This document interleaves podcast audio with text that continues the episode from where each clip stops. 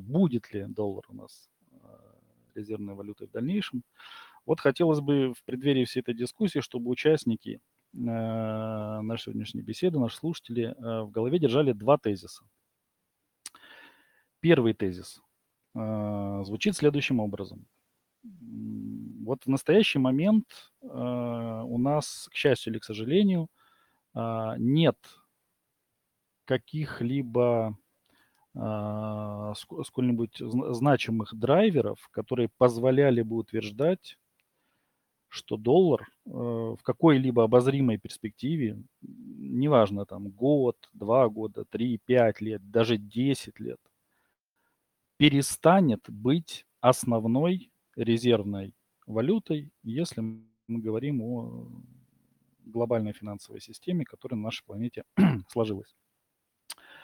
А, соответственно, мы понимаем, да, что в нашей конкретной ситуации, в конкретной ситуации, которая оказалась наша страна по отношению к западным партнерам, э, в контексте того, что золотовалютные резервы Банка России были заморожены, вот, породило это огромное количество дискуссий, что доллар больше может э, является оружием Соединенных Штатов Америки и может быть не выполняет свою роль как резервной валюты, но а, как, э, рассуждая на эту тему исключительно экономически, к сожалению, а, ну, таких факторов э, по большому счету нет. Ни у кого в мире нет настолько развитого, настолько большого, емкого, ликвидного а, рынка, долгового рынка, рынка облигаций. Соответственно, поэтому пока увы, несмотря на то, что дискуссии можно вести большое количество раз, а, другого какого-либо а, претендента на роль основной резервной валюты, кроме доллара, нет и, вот, как я подчеркнул, не предвидится. Это был первый тезис. Второй тезис, а, на мой взгляд, верный не менее чем первый. Звучит он следующим образом. Если бы меня кто-нибудь спросил о том, а, ожидаю ли я лично, а, соответственно, а, то, что доля доллара как резервной валюты будет стабильно, потихонечку снижаться в ближайшем будущем, то на этот вопрос я, естественно, ответил бы утвердительно. Эта тенденция у нас, собственно говоря, наблюдается давно, наблюдается она стабильно.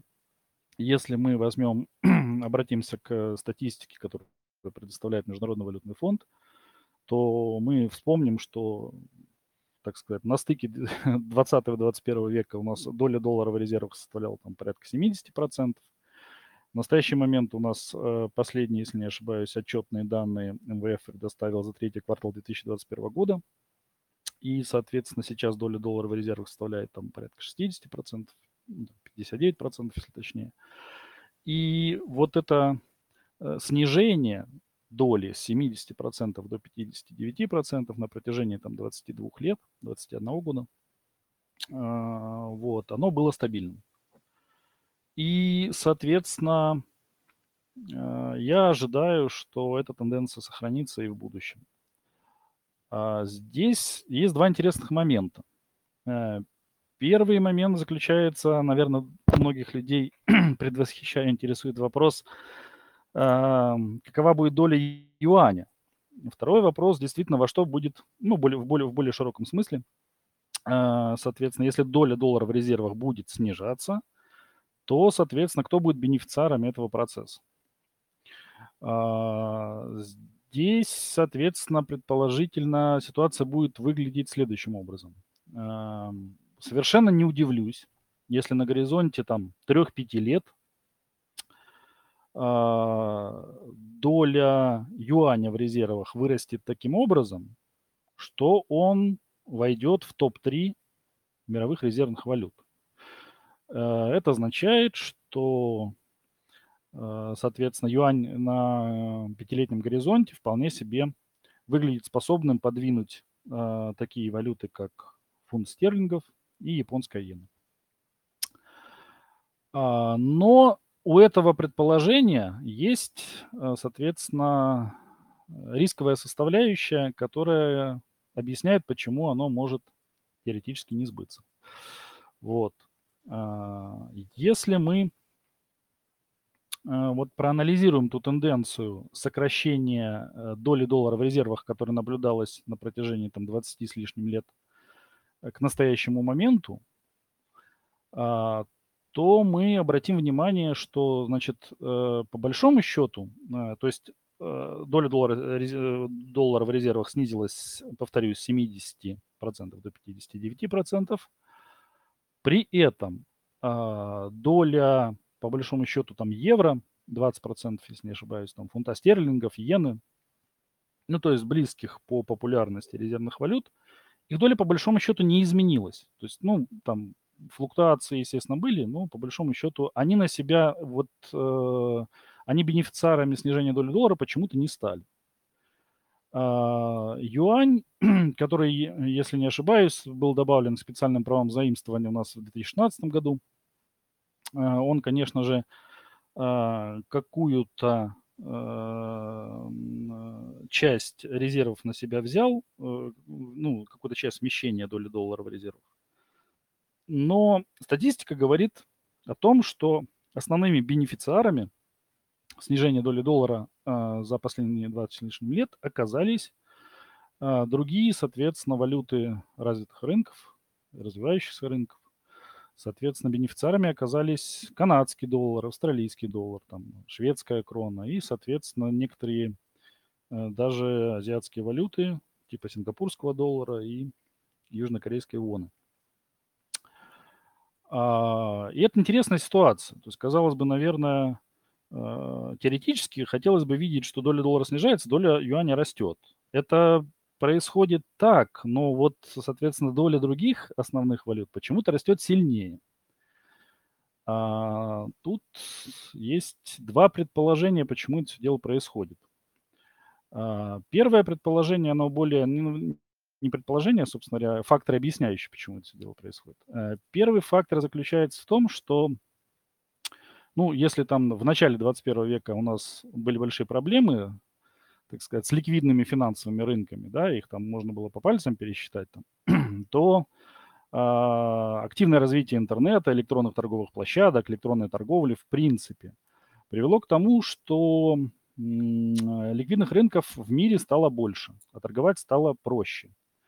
Э, соответственно, все эти технологии и вся эта автоматизация глобального финансового рынка в целом – привела к тому, что как раз э, вполне себе понятные резервные валюты типа канадского доллара там, и австралийского доллара, они, соответственно, приобрели большую популярность. Второй фактор, почему не юань стал основным, соответственно, бенефициаром, это как раз события последних лет. А, это и торговая война с США, это и санкции по отношению к э, Китаю, которые вводились. И это вызывает а, у ряда глобальных участников рынка большие вопросы в том, может ли на самом деле юань быть э, полноценной резервной валютой, если вдруг он окажется под серьезными санкциями со стороны США. И та ситуация, в которой мы находимся, вот, собственно говоря, в 2022 году, я имею в виду, соответственно, э, перетягивание каната между Россией и западными ее странами, которые наложили на нас уже пять пакетов санкций, они эти вопросы, соответственно, выдвигают во главу угла. То есть понятно, что юань, в принципе, как, как резервная валюта может считаться относительно молодой резервной валютой. Напомню, что э, КСПР он был, э, КСПЗ он был перечислен только в 2016 году. Вот. Э, оставаясь сильной региональной валютой, при этом э, есть определенные риски того, что э, ухудшение взаимоотношений между Поднебесной и ее ключевыми западными партнерами может привести к тому, что хранить средства в юанях для ряда представителей финансовых рынков из Европы, из США может оказаться небезопасным. Вот. Тем не менее, э, на мой взгляд, основная тенденция, это я описал риски, которые могут помешать юаню соответственно, на протяжении там ближайших пяти лет попасть в топ-3 резервных валют. Но, тем не менее, соответственно, я так понимаю, мы про юань поговорим чуть позже, и в контексте, то есть более подробно про юань поговорим чуть позже, после того, когда нам Олег расскажет про другие основные валюты большой десятки. Вот. И про юань к доллару, про юань к рублю я, соответственно, тогда более подробно объясню, почему я именно так считаю. Вот. Соответственно, Соответственно э, на, на этом, наверное, вступительная часть по доллару и его и, и риск того, что он будет смещен с э, статуса основной резервной валюты, я заканчиваю пока и передаю слово следующему спикеру. Да, Михаил, большое спасибо. Э, слушателям хочу сказать, что, наверное, юань – это самое такое сладкое и интересное, что, что есть да, из альтернативных валют. Ну, на самом деле, там много чего интересного, об этом мы поговорим позже. Вот. А сейчас тогда, Олег, э, вот, собственно, про валюты большой десятки. Очень рады будем услышать, какая у них перспектива и ситуация. А, спасибо, Сергей, спасибо, Михаил. Ну, сначала я бы, наверное, хотел перечислить эти валюты большой десятки. Кроме доллара, это австралийский доллар, канадский доллар, евро, японская иена, новозеландский доллар, норвежская крона, британский фунт, шведская крона и швейцарский франк. А, эти валюты а, являются наиболее активно торгуемыми в мире и наиболее ликвидными. И вот эти вот их качества в купе с устойчивостью экономики этих стран делают их э, наиболее устойчивыми. Особенно относительно валют развитых стран, к которым относится рубль. Но э, инвестируя, точнее даже не инвестируя, а пытаясь сохранить э, капитал в валютах большой десятки, э, инвесторам надо помнить о том, что эти валю... Э, что ну, хранение капитала в этих валютах, оно эффективно на самом деле довольно на коротком отрезке времени, а именно тогда, когда происходят какие-то форс-мажоры, в, результат, в результате которых вот э, курс рубля демонстрирует очень резкое снижение. А, ну, в последнее время, правда, эти эпизоды стали происходить все чаще, вот в последние годы, но в целом, в целом были очень длинные эпизоды, например, где-то с 2002 по 2008 год, то есть вот там 6 лет практически, когда, конечно, выгоднее было быть в рубле, просто за счет э, так называемого carry трейда, просто рубль, он э, предлагал более высокую доходность, ну, например, там по, по вкладам рублем относительно валютных вкладов. Вот. А, что касается текущей ситуации, ну, вообще надо, в, в принципе, сказать, что динамику валютного рынка в основном определяет эм, дифференциал доходности. А, как правило, краткосрочная доходность, но и длинной тоже. А вот если посмотреть, например, на ставки центробанков валют большой десятки, то многие из них, например, имеют отрицательные ставки по депозитам, как, например, вот евро. И, например, вот до текущего кризиса российские банки предлагали очень низкие ставки по депозитам в евро, ну, там, меньше 1%, где-то в районе нуля даже. Ну и за редким исключением они э, находятся где-то примерно около нуля. Учитывая то, что инфляция в этих странах находится на заметно более высоких уровнях, 5-6%, ставка в районе нуля или отрицательная ставка делает э, вот этот вот ретрейд валют большой десятки отрицательным. То есть при прочих равных, если человек возьмет эти валюты большой десятки, положит в банк такой нулевой процент, он просто будет каждый год терять 5-6% своего капитала. Но применительно к России, а, вот если посмотреть, например, на сайт Банки.ру, вот мне просто стало интересно, сегодня я увидел, что там, конечно, представлены не, не все валюты большой десятки, то есть, ну, российские банки, они, например, не открывают вклады ну, в таких экзотических валютах, там, канадский доллар, австралийский, но вот э, доллар, евро, фунт, иена, франк, вполне себе присутствуют. И, видимо, из-за текущего дефицита наличной валюты, вообще на а, валюты в России, они предлагают довольно высокую доходность. Вот, например, по евро можно в некоторых банках получить 10% годовых, но, правда, это будет довольно краткосрочный депозит, там, до 91 дня. Вот. Э, таким образом, вы получите положительную реальную доходность, то есть, ну, там, инфляция в еврозоне 6%, вы получите по вкладу 10%. Но проблема в том, что это очень краткосрочный вклад, и тогда вам придется искать какие-то альтернативные инструменты, которые позволят зафиксировать доходность на более продолжительном отрезке времени, ну, например, облигации. Но по облигациям европейским вы такую доходность не получите, потому что десятилетние облигации Германии, они в настоящий момент предлагают чуть больше половины процента годовых. Вот. А что касается рубля, э, то есть да, соответственно, вопрос о том, стоит ли уходить из рубля в альтернативную валюту, он как бы имеет, ну, на него должен быть просто один ответ, то есть видит ли инвестор какую-то альтернативу рублю, то есть которая поможет ему лучше сохранить капитал, либо как бы заработать. Вот. Но по последним данным, вот инфляция в России потребительская была чуть ниже 10%, а, соответственно, ставка рефинансирования сейчас 20%. И э, такую же доходность примерно можно получить по рублевым депозитам, но тоже они будут довольно короткие, там, на срок до трех месяцев примерно. А, но в отличие, например, от э, валют большой десятки, вы можете получить высокую доходность по облигациям федерального займа.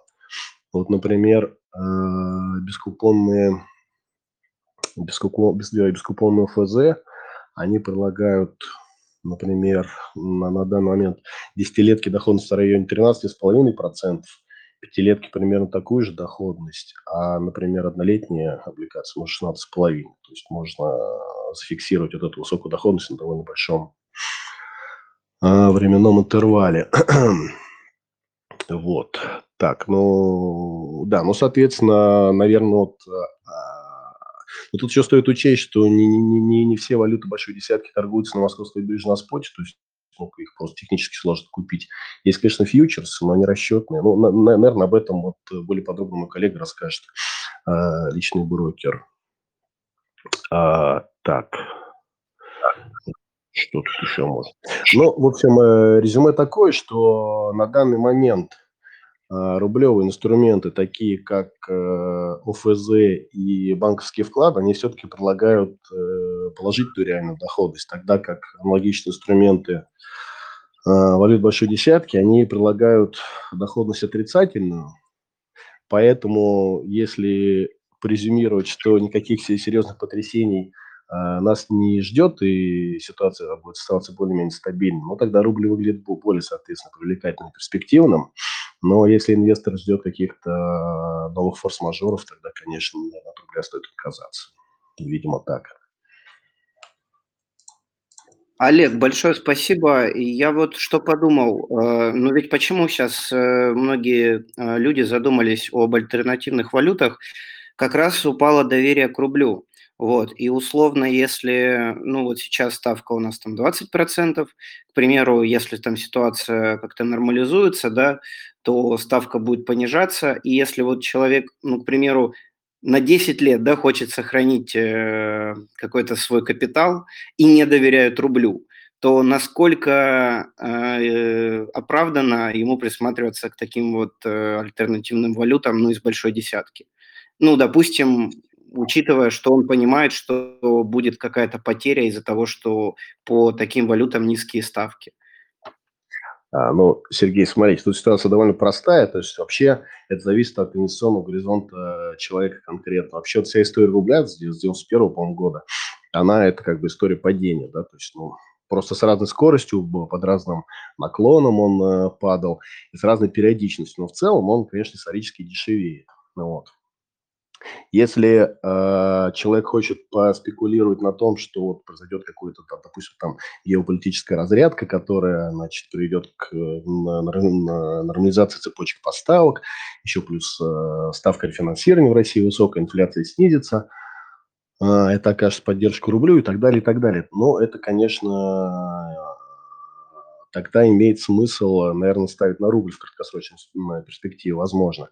Но если инвестор смотрит на горизонте 10 лет, ну, просто этот тренд 30-летний, он до такой степени мощный, что предполагать, что он развернется там сегодня или завтра или через два года, ну, пока не вижу оснований, честно говоря.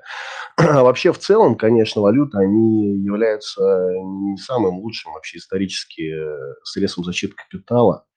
Ну, потому что валюта большой десятки – это точно такие же фиатные валюты, как и рубль, только они просто более устойчивы.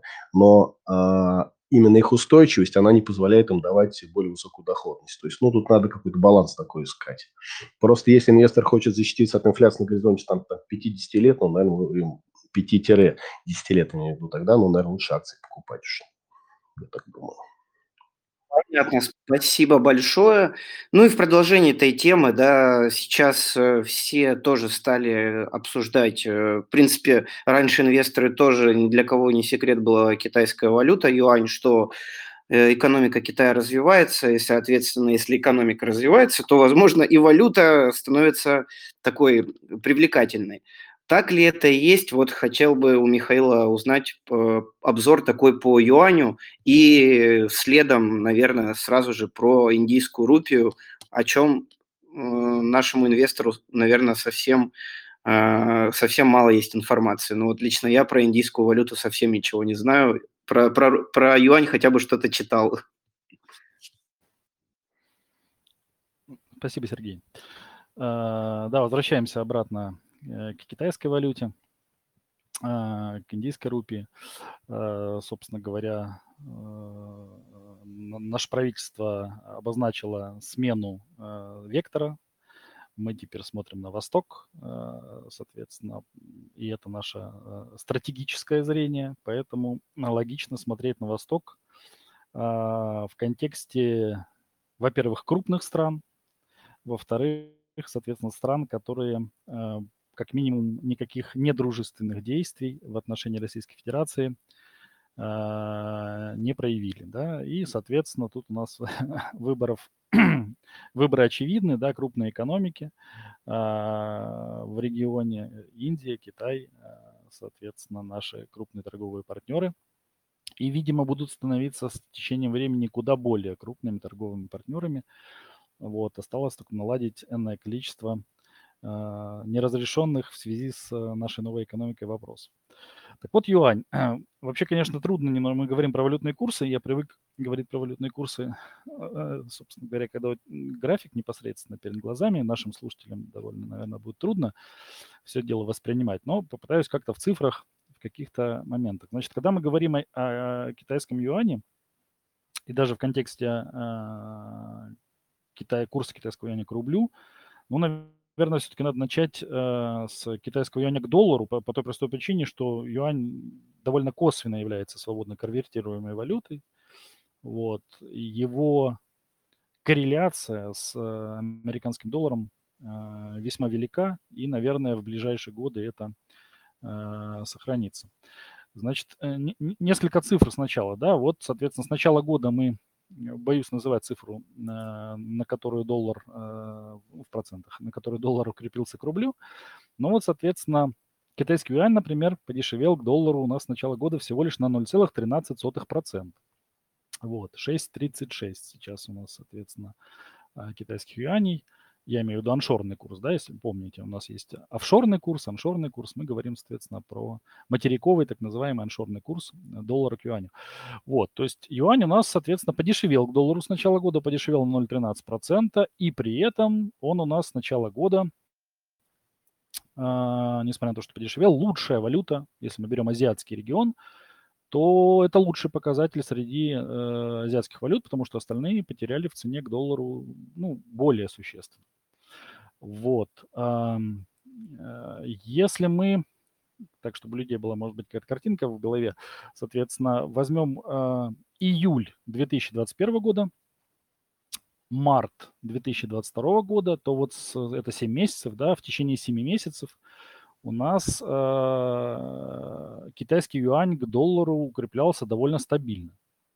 Вот. Укреплялся он довольно стабильно, да укреплялся до того, что 1 марта он вырос до самого высокого уровня с апреля 2018 года. Это было 6,3, э, соответственно, юаня за единицу валют США. Вот. Э, мы понимаем, что Китай очень сильно зависит от экспорта. И китайские власти, соответственно, очень внимательно следят за факторами, которые могут навредить китайскому экспорту. И, видимо, в этот момент, соответственно, китайские монетарные чиновники были весьма недовольны тем реализованным укреплением китайской валюты к доллару, которое, собственно говоря, произошло. Вот. Почему недовольны? Ну, потому что мы с вами прекрасно знаем, что Китай крупный потребитель сырьевых товаров, вот, соответственно, цены на энергоносители за этот период очень сильно выросли, на другие сырые товары выросли, в том числе, собственно говоря, и из-за, так сказать, украинского кризиса, из-за спецоперации. Вот. И укрепляющийся юань при дорожающих, соответственно, энергоносителях – это некий такой вопрос конкурентоспособности. Ну, это фактор ухудшения конкурентоспособности китайского экспорта. Вот. Китайские власти, соответственно, не очень были этим самым моментом довольны. И Э, начали намекать, так сказать, рынку, что данное укрепление китайской валюты им не очень нравится. Как они начинали это делать? Соответственно, в Китае есть, соответственно, справочный курс, есть фиксинг официальный, так называемый. Вот. И, соответственно, Национальный народный банк Китая начал устанавливать, эм, ну, как бы а, обычно рыночные наблюдатели следят за тем, как складывается рыночный курс и как складывается, соответственно, фиксинг. И, соответственно, э, Народный банк Китая начал устанавливать фиксинг значительно выше рыночного, и тем самым он подавал рынку сигнал, что, ну, что, он проявляет некую нетерпимость, соответственно, к укреплению своей национальной валюты. Вот. Э, но, но, э, вот с того момента, с 1 марта, соответственно, доллар опять возобновил укрепление – а, по отношению к китайскому юаню. Вот к настоящему моменту с 1 марта доллар подорожал к юаню почти на 1%. А, было это в первую очередь обусловлено а, тем, что в крупной провинции Шэньчжэнь была там вспышка заболевания коронавирусом. Мы все помним, что Китай у нас придерживается политики нулевой терпимости к пандемии, поэтому очень активно, соответственно, вводит локдауны и все это дело подавляет. Вот. Потом, соответственно, в Шанхае, если не ошибаюсь, э, было объявлено двух, двухэтапное э, массовое тестирование на коронавирус. Город тоже попал в двухэтапный локдаун.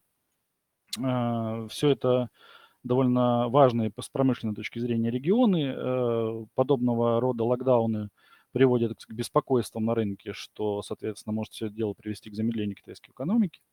И юань ослаб. И вот мы видим в последние дни, кстати, э, возвращаясь к так называемому справочному курсу Национального народного банка Китая, мы видим в последние дни, что э, тем самым фиксингом э, Народный банк Китая как бы рынку демонстрирует, что вот текущие курсы, вот это ослабление на 1% за март, его, в принципе, сейчас уже вполне себе устраивает. вот. А, тут как бы есть еще следующий момент. А, Олег упомянул э, частично, соответственно. У нас как бы э, высокая инфляция является проблемой глобального масштаба сейчас.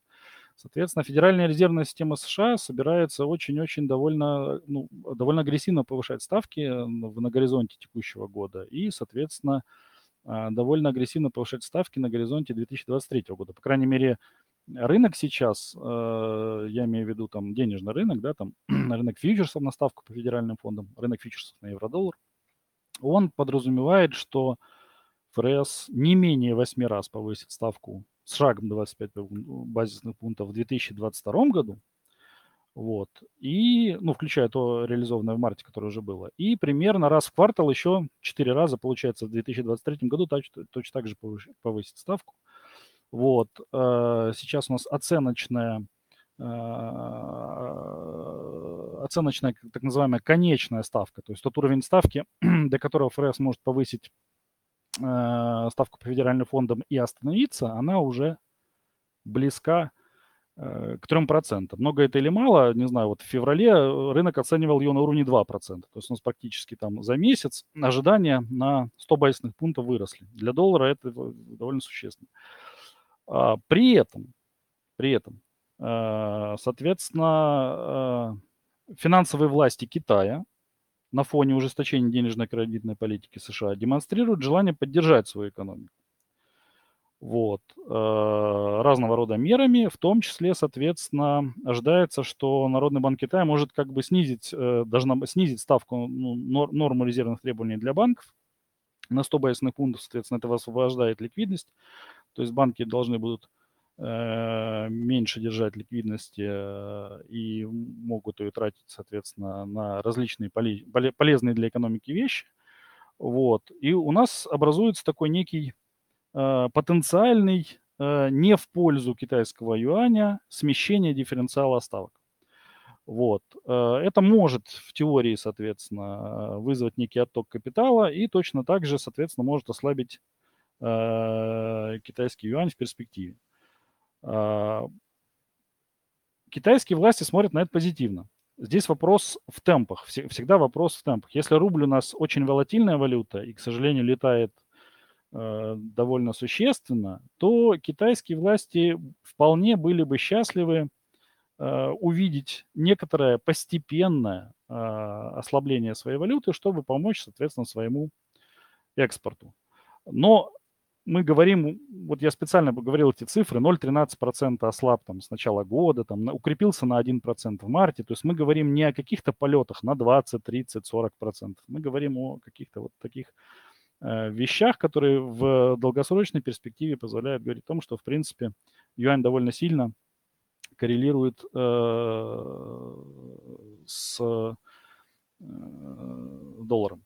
Э, наше ожидание, вот напомню, сейчас курс у нас там порядка там 6.36, да, э, Наше ожидание, в принципе, совершенно не исключают, что к концу текущего года, там, допустим, до 6 с половиной э, юаней за доллар, вот, соответственно, китайская валюта может ослабнуть. Вот. Но э, это мы сейчас говорим о каких-то краткосрочных вещах, да, о, тех вещах, которые мы наблюдаем в моменте, там, э, в конце 2021 года, в начале 2022 года. Если мы возьмем долгосрочную тенденцию, то и посмотрим на эту долгосрочную тенденцию не просто с помощью рыночного, не, со, со стороны рыночного курса, а посмотрим на со стороны реального эффективного курса юаня, соответственно, ну, то есть по отношению, я вот выписывал там данные Банка международных расчетов по данному вопросу, соответственно. А, Китай глобально торгует с огромным количеством а, стран на планете, вот, то реальный эффективный курс юаня с 1994 года, вот, собственно, как данные начали там считаться, по э, текущий год э, стабильно растет. Ну, не по текущий год, там, по, по последние отчетные данные, скажем так. Вот, то есть с того момента, э, как Китай, если не, ошибаюсь, боюсь соврать, не вроде не ошибаюсь, по-моему, в, 2020, в 2001 году Китай вступил в ВТО, вот, принял стратегию технологического развития, э, соответственно, э, сделал ставку на рост экспорта, вот, соответственно, реально эффективный курс юаня с тех пор, несомненно, растет. А, когда растет реально эффективный курс? Ну, соответственно, когда там страна там, э, там, обладает более высокой производительностью по сравнению вот со своими там э, торговыми партнерами. По крайней мере, ее, темпы роста ее производительности превышают темпы роста производительности ее основных торговых партнеров. Вот если так и происходит, а мы видим, что так и происходит, это говорит о том, что вот на протяжении этого момента значит, китайская экономика, получается, там, из теории более эффективно использует там, ресурсы земли, земли, капитала, труда, как угодно. Вот.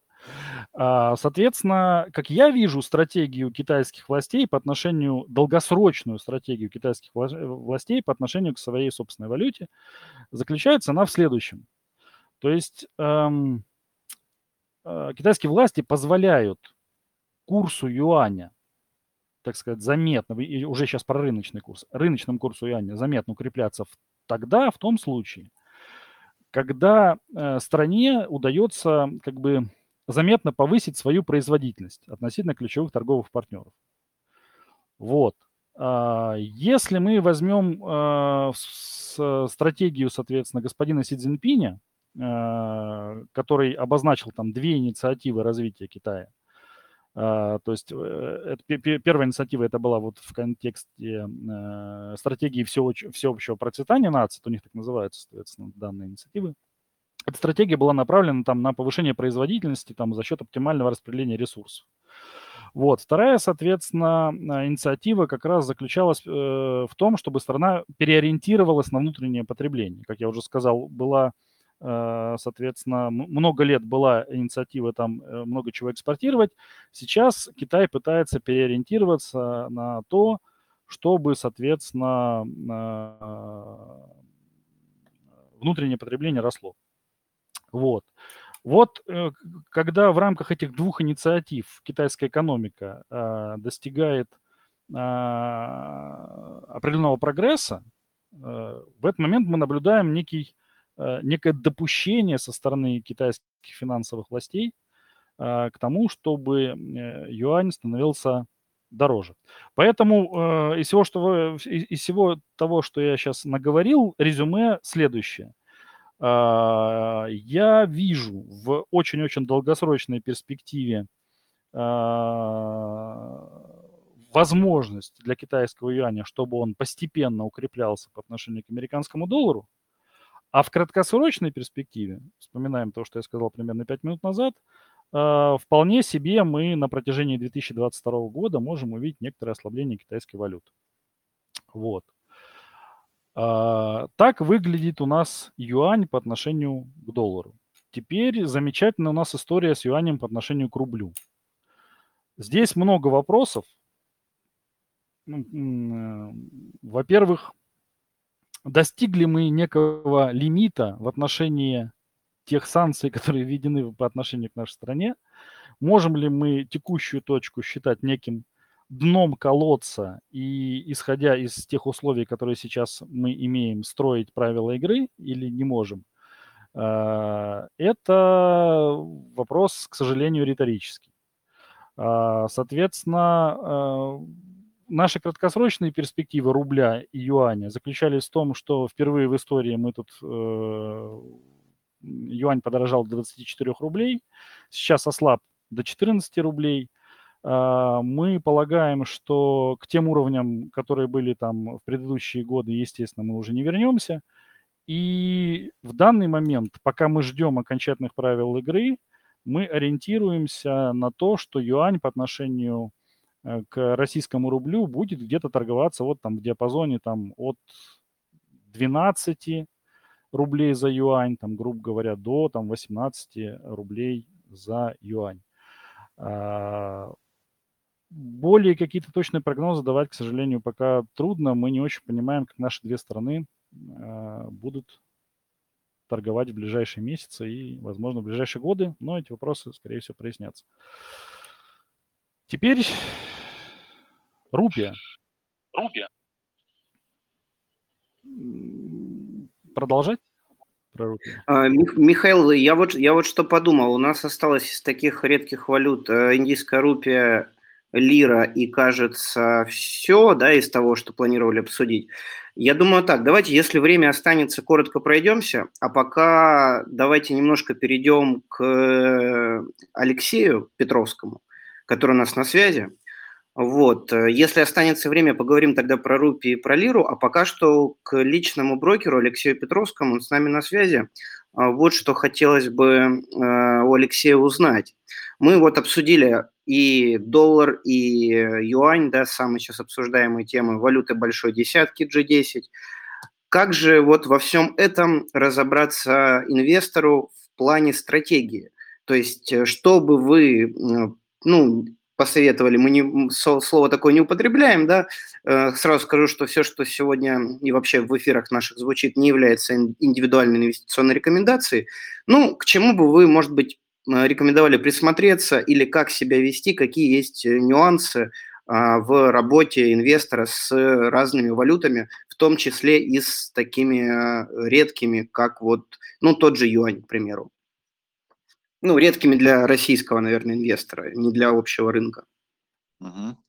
Да, добрый вечер еще раз. Я приветствую экспертов, приветствую слушателей вебинара. Спасибо за предоставленное время. И, Сергей, спасибо, я расскажу об этом, но я чуть-чуть начну другого, с твоего позволения. Я хочу э, добавок то, что Михаил говори, э, говорил, сказать о том, что у меня действительно был опыт работы с облигациями на рынке Великобритании, достаточно большой портфель был под сопровождением еврооблигаций, и могу сказать, что еврооблигации в фунтах английских компаний, да, британских компаний, гораздо меньше, где-то раз в 10, чем еврооблигации в долларах английских компаний.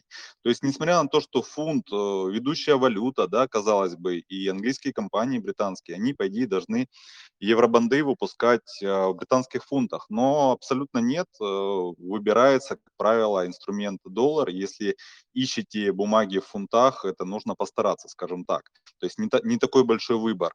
Поэтому действительно доллар остается ведущей валютой, пока нет причин, чтобы это поменялось. Вот. Ну а в продолжение темы, да, я хочу сказать о том, что на фьючерсном рынке действительно в России есть э, достаточно много валютных пар, но относительно рубля торгуются только три.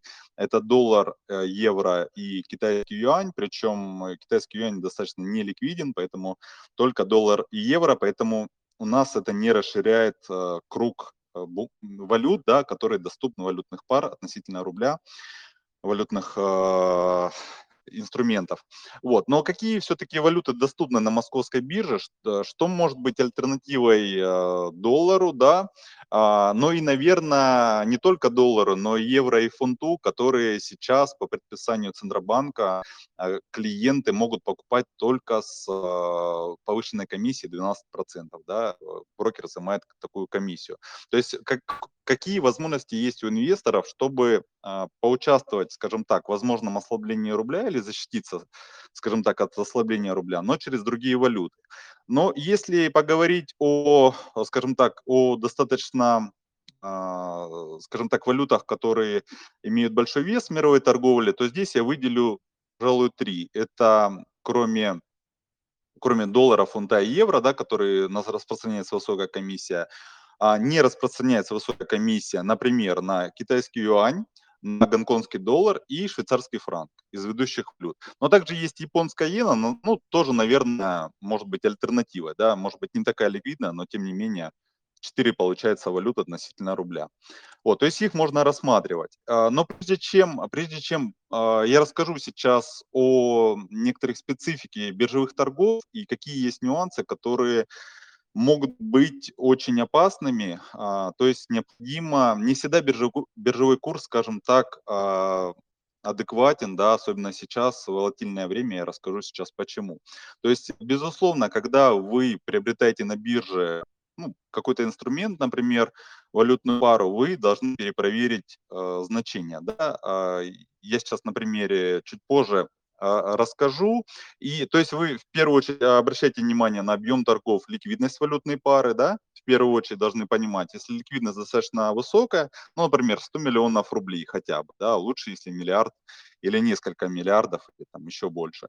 Вот, чем больше объем торгов, чем больше ликвидность, тем у вас э, есть возможность купить без э, изменения цены и затем продать а, точно так же. То есть есть возможность всегда реализовать эту а, валюту. А также нужно обращать внимание, что есть режим расчетов сегодня, режим расчета завтра по всем валютам. А это означает, что с режимом расчета сегодня вы получите а, необходимую валюту уже сегодня, с расчетом завтра соответственно, расчеты пройдут завтра. Вроде бы небольшая разница, но здесь кроется множество, скажем так, подводных камней. С одной стороны, сейчас на вот резких колебаниях я видел множество раз случаев, когда, например, доллар с расчетами сегодня торгуется выше, чем с расчетами завтра. Доходило до нескольких рублей. Поэтому я когда, например, продавал с клиентами доллары, если клиенты хотели продать доллары, я смотрел, на, с какими расчетами курс более высокий и продавал, да, или покупал, когда тоже выбирал наиболее низкий курс из вот этих двух расчетов. Также необходимо знать, что, как правило, с расчетами завтра выше ликвидность и более продолжительные торги, да, это удобно, потому что можно выставить заявку, и она более длительное время может исполняться. Но это опять-таки, э, это ну, скажем так, э, расчеты завтра можно рассматривать, если у вас есть время, если у вас э, ну, есть возможность подождать до, до завтра с расчетами. Если у вас необходимо сегодня купить валюту, то, конечно, тогда вы рассматриваете с расчетами сегодня. Вот. И, соответственно, как правило, с расчетами завтра, если мы относительно рубля рассматриваем валюты ведущие, да, как из-за того, что у нас выше рыночные ставки в рублях относительно ведущих валют, то из-за форвардной ставки, как правило, как правило, но не всегда, а, как правило, с расчетами завтра курс чуть-чуть выше. Соответственно, этим можно пользоваться, если вам без разницы, в какой день а, расчеты могут произойти, вы выбираете с расчетами завтра, где, ну, если действительно это так, да, с расчетами завтра а, чуть более высокий курс. Там какие-то копейки, может быть, но тем не менее 5-10% годовых может за, за вот эти сутки у вас а, выше быть э, курс а, а, той или иной валюты. А также, то есть нужно обращать на это внимание, да, то есть открывать стак, ну, стаканы заявок и смотреть, какой курс с какими расчетами вам наиболее выгоден. Вот. Также а, как раз-таки я хотел сказать, прежде чем покупать вот иностранную валюту, нужно проанализировать соотношение, а, ну, лучше привести на примере, да, чтобы было понятно. Допустим, а, было на прошлой неделе, на позапрошлой, наверное, неделе, 18 числа, такая ситуация. То есть э, дол, э, гонконгский доллар рубль торговался по курсу 32, время, когда курс э, доллара к рублю ну, был что-то около 100. Да? То есть получается, если мы посчитаем э, курс доллара американского гонконгскому доллару, там получается чуть больше 3, где-то 3,3. Но в то же время, в, в тот самый момент э, гонконгский доллар гонконгский доллар, доллар американский гонконгскому доллару стоил 7,8 примерно, да. То есть у нас получается, гонконгский доллар был переоценен в три раза, если мы пересчитаем через вот эти валютные пары относительно мирового рынка. Но это значит, что был, была опасность в чем? То, что можно было купить, вроде как защититься от ослабления рубля, вот, но тем не менее, когда гонконгский доллар уже переоценен значительно, да, переоценен в разы, и мы видим, что вот, на текущий момент э, курс 12 уже, да, то есть снижение порядка там 7, 70% или 65%, ну, достаточно сильное снижение. Вот, поэтому нужно перепроверять. И до сих пор гонконгский доллар чуть-чуть выше переоценен, чем должен быть, э, примерно процентов что-то около 15, да, то есть может быть примерно как раз на размер комиссии относительно покупки американского доллара за рубли. Но тем не менее нужно проверять и э, скажем так, а, где-то есть а, вот этот премия, да, некоторая, где-то нет, поэтому по каждой валюте надо смотреть. Вот, а, соответственно, также прошу обратить внимание, что если вы покупаете доллар, евро или валю... британский фунт через другую иностранную валюту, например, покупаете евро за доллар или покупаете не знаю, японскую йен, э, допустим, доллар через японскую иену, вы все равно заплатите 12% комиссию. Там, где в валютных парах фигурирует доллар, евро и фунт, все равно а, комиссия будет сохраняться. Это как бы достаточно важно. Вот, поэтому э, вкратце у меня все. Я думаю, что рассказал о тех бумагах, да, о тех курсах, э, о тех валютах, которые торгуются. Единственное, что почему я вот остановился на гонконгском долларе, такую хитрость расскажу, что курс гонконгского доллара, он зафиксирован уже много десятков лет на уровне около 7 0,8 к американскому доллару, фактически он привязан к американскому доллару, и э, колебания его составляют от 7,75 до 7,85. То есть э, американский доллар торгуется гонконгскому доллару э, от 7,75 до 7,85. То есть это позволяет купить альтернативу доллару, при том, что не будет каких-то ограничений, связанных, ну, скажем так, с обращением да, доллара там, будущем. То есть гонконгский доллар, он более как-то безопасен, что ли, да, то есть для хранения средств можно потом перевести те гонконгские доллары, а, там при необходимости, может быть, за границу и так далее. Поэтому я думаю, что этот, э, это, ну, эта валюта, скажем так, она может быть наиболее интересна. Но из-за того, что сейчас премия по ней сохраняется, да, я с клиент, клиентам предлагаю обратить внимание э, для, э, скажем так, ну, для того, чтобы, скажем так, э, отыграть возможное ослабление рубля, можно использовать, мне кажется, самое интересное, это сейчас э, китайский юань. Почему? Потому что курс относительно доллара, как правильно Михаил сказал, достаточно стабилен, буквально полпроцента за месяц. Я смотрел за последние 6 месяцев порядка полтора процента лишь изменения, поэтому не такие большие изменения да, относительно того, как рубль сейчас колеблется и можно действительно отыгрывать это, эти истории. То есть э, юань интересен с точки зрения того, что он торгуется адекватно, с точки зрения а, вот на российском рынке относительно мирового уровня, да, а, в отличие от гонконгского доллара. И, соответственно, ликвидность по нему достаточно высокая. Для примера могу сказать, что сегодня объем торгов составил почти 15 миллиардов рублей на московской бирже. То есть возможность а, ну, спокойно, достаточно большие объемы купить и продать без проблем с расчетами завтра можно было такие действия совершить. По а, другим валютам, например, по гонконгскому доллару тоже неплохой объем, на самом деле 100, а, порядка 110 миллионов рублей. Я считаю, что небольшой, ну, неплохой объем при небольших суммах до миллиона, до нескольких миллионов, я думаю, вполне можно работать. По швейцарскому франку поменьше а, объемы, Сейчас, ну, нет, э, побольше, извините, сегодня именно достаточно большой прошел оборот, порядка полмиллиарда рублей. До этого были чуть поменьше обороты. Ну, то есть достаточно ликвидный инструмент, то есть его можно также использовать. Поэтому, то есть получается у нас гонконгский доллар, юань, швейцарский франк, те инструменты, которые могут быть альтернативой, на которые сейчас не распространяется комиссия, вот, и которые могут быть использованы для включения в портфель. В дальнейшем, в дальнейшем, я думаю, что если у нас сохранятся а, вот те ограничения, скажем так, о которых Михаил говорил, о которых мы не можем предсказать, как они дальше будут развиваться, абсолютно, да, и предсказать их не можем. Но если они будут сохраняться или ужесточаться, то я думаю, что действительно Россия будет смотреть в сторону Азии, в сторону гонконгской биржи, где достаточно много инструментов, и я думаю, что э, недалек тот день, когда появятся на московской бирже инструменты а, в гонконгских долларах, а, например. Поэтому я думаю, что пока мы смотрим на азиатские больше валюты, скорее, которые ну, видятся более безопасным в текущей геополитической обстановке. Вот, поэтому, ну, скажем так, то, что я э, хотел сказать, я, э, э, скажем так, рассказал, поэтому скажем у меня так, все.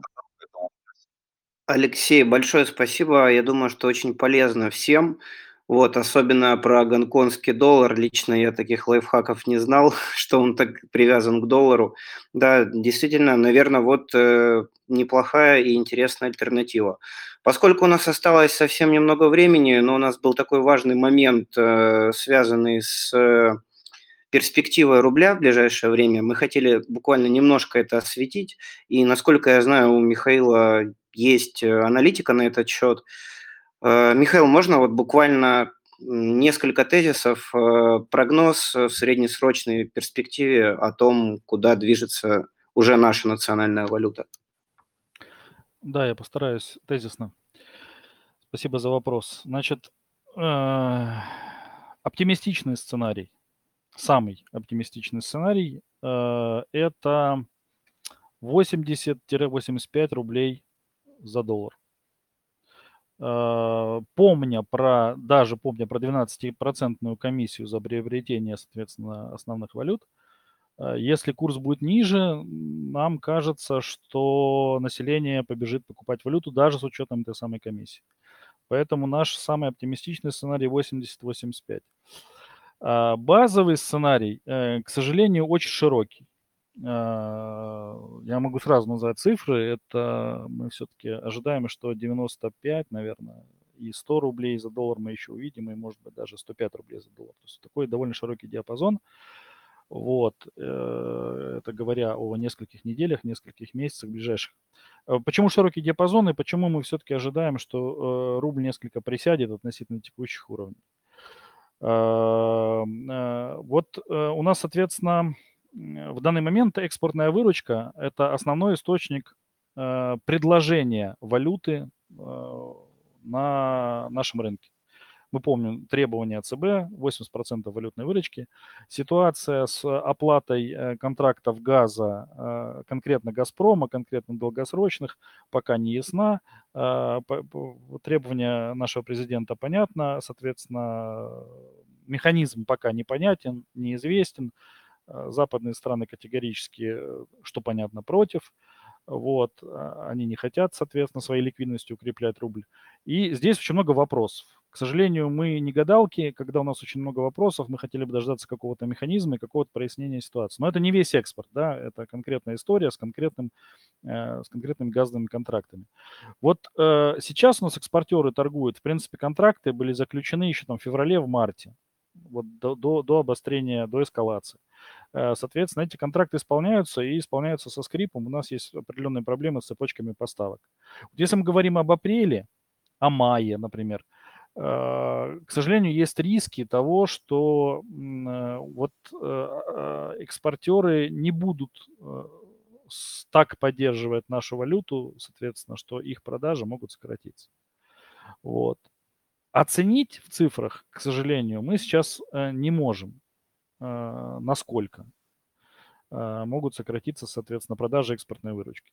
Поэтому с большой долей вероятности мы ожидаем, что все-таки поддержка рубля со стороны экспорта энергоносителей, со стороны экспорта металлов все-таки ослабнет в ближайшие недели, месяцы. И на этом фоне в нашем, так сказать, зарегулированном в текущем валютном рынке рубль может все-таки постепенно вернуться там к 95, может быть, к 100, к 105 за единицу американской валюты. Это тезис на рублю. Э, ну вот как раз э, подошли к, э, к финалу. Вот, по сути, обо всем успели поговорить. Самое главное, что поговорили об альтернативных валютах, поговорили и о долларе, и о рубле, и о перспективах рубля в краткосрочной перспективе. А, Еще раз скажу, что все, что сегодня было, не, не является индивидуальной инвестиционной рекомендацией. А, в четверг у нас будет очень интересный эфир, который будет посвящен корпоративным облигациям. А, также начало будет в 7 вечера, так что призываю всех следить за нашим телеграм-каналом, где мы а, сообщаем о наших будущих эфирах. Также мы выкладываем запись эфира в Телеграме и на стриминговых платформах можно послушать предыдущие и новые наши эфиры. Хочу выразить э, большую благодарность нашим спикерам. А, сегодня с нами был, были э, аналитик, был личный брокер Алексей Петровский, аналитики Михаил Шульгин а, и Алекс Раваткин. А, коллеги, спасибо вам большое за участие. Спасибо большое.